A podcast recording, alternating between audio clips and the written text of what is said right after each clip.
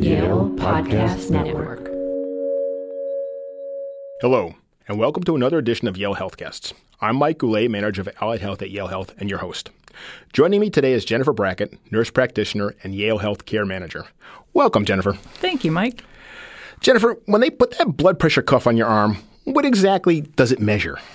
Well, they're measuring your blood pressure. So essentially, they're measuring the pressure against the artery when your heart contracts and when your heart relaxes. Now, why is it important to know that? Well, it's important to know if your blood pressure is elevated because when your blood pressure is too high, it can cause damage to your body, can increase your risk of heart disease, stroke, heart failure. Jennifer, you mentioned high blood pressure could do damage to the body. What exactly can happen? When blood pressure is high for sustained periods of time, it can cause damage to the heart muscle. I mean, again, the heart is a muscle, so when it's pushing hard against pressure, it can become enlarged. So people can develop congestive heart failure or enlargement of their heart. Um, they can also develop problems with their kidneys, can develop di- go on dialysis, can have problems with their eyes or retinopathy, can have a heart attack or a stroke. So all of these things are closely related risk factors f- for people with high blood pressure. So that's why it's really important that we control it.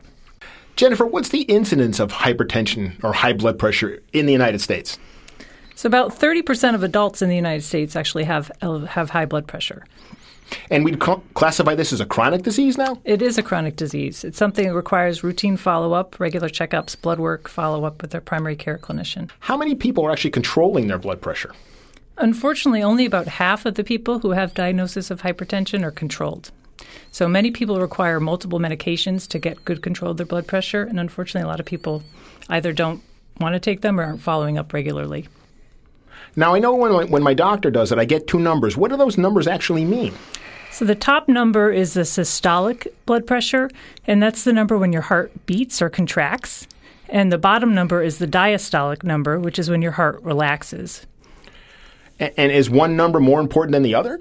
Well, if either of them are high, it's still a problem. Um, sometimes we do see higher top numbers in older people, uh, but we're still concerned if it's high, if either of those numbers are high.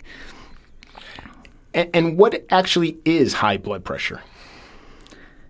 Well, in terms of the number? Yeah. So anything that recent guidelines have changed, so now the numbers are even lower. So anything over 120 over 80 is now considered to be elevated. So we're concerned if your numbers are anything over 120 over 80. If it's over 130 over 80, then we're going to be a little more concerned. uh, and that's when we'd be more aggressive in terms of focusing on lifestyle changes. Now, if my blood pressure was over that 130 over 80 number you mentioned, would I have any symptoms? Would I feel anything? No, typically blood pressure has no symptoms. That's why they call it the silent killer. Unfortunately, a lot of people have high blood pressure and have no idea that they have it until it's already caused damage to their body. So that's why it's important to be screened for high blood pressure.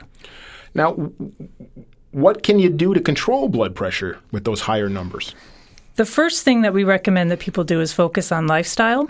So that includes losing weight or trying to maintain a healthy weight, getting regular exercise, not smoking cigarettes, limiting alcohol intake, limiting stress or managing stress as best we can, and eating a healthy diet. So most most commonly what we focus on is reducing salt in our diet. So trying to cut back processed foods, packaged foods, things like that, eating more fresh fruits and vegetables, which are high in potassium and can help balance out the sodium in our diets as well.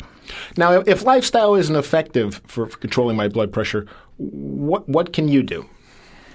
Well, we still encourage always doing lifestyle. So even if one has to start on a blood pressure medication, then we still want you to be maintaining a healthy diet, exercising, doing these other things.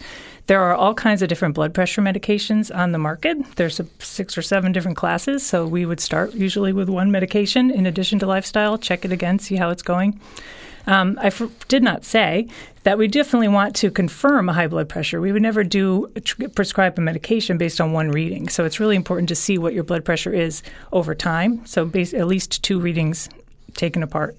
Now, if I ha- was diagnosed with high blood pressure, would you advocate me taking my blood pressure at home, and how would I do that? There are lots of blood pressure monitors now on the market. Um, Yale Health currently has a great one that we have in our pharmacy available for anyone to go pick up. Um, and it's it is important to see what your numbers are at home. Numbers in the office de- generally tend to be higher, so we want to know what it is at different times of day. So we'd like to confirm those numbers with a number at home. The blood pressure cuffs that check your blood pressure actually on your arm are much better than any of the ones on the wrist or the finger. So it's really important to make sure if you do buy a home blood pressure monitor that it works and like bring it into the office and compare it to a reading in the office. Jennifer, thank you for this valuable and important information. You're most welcome, Mike.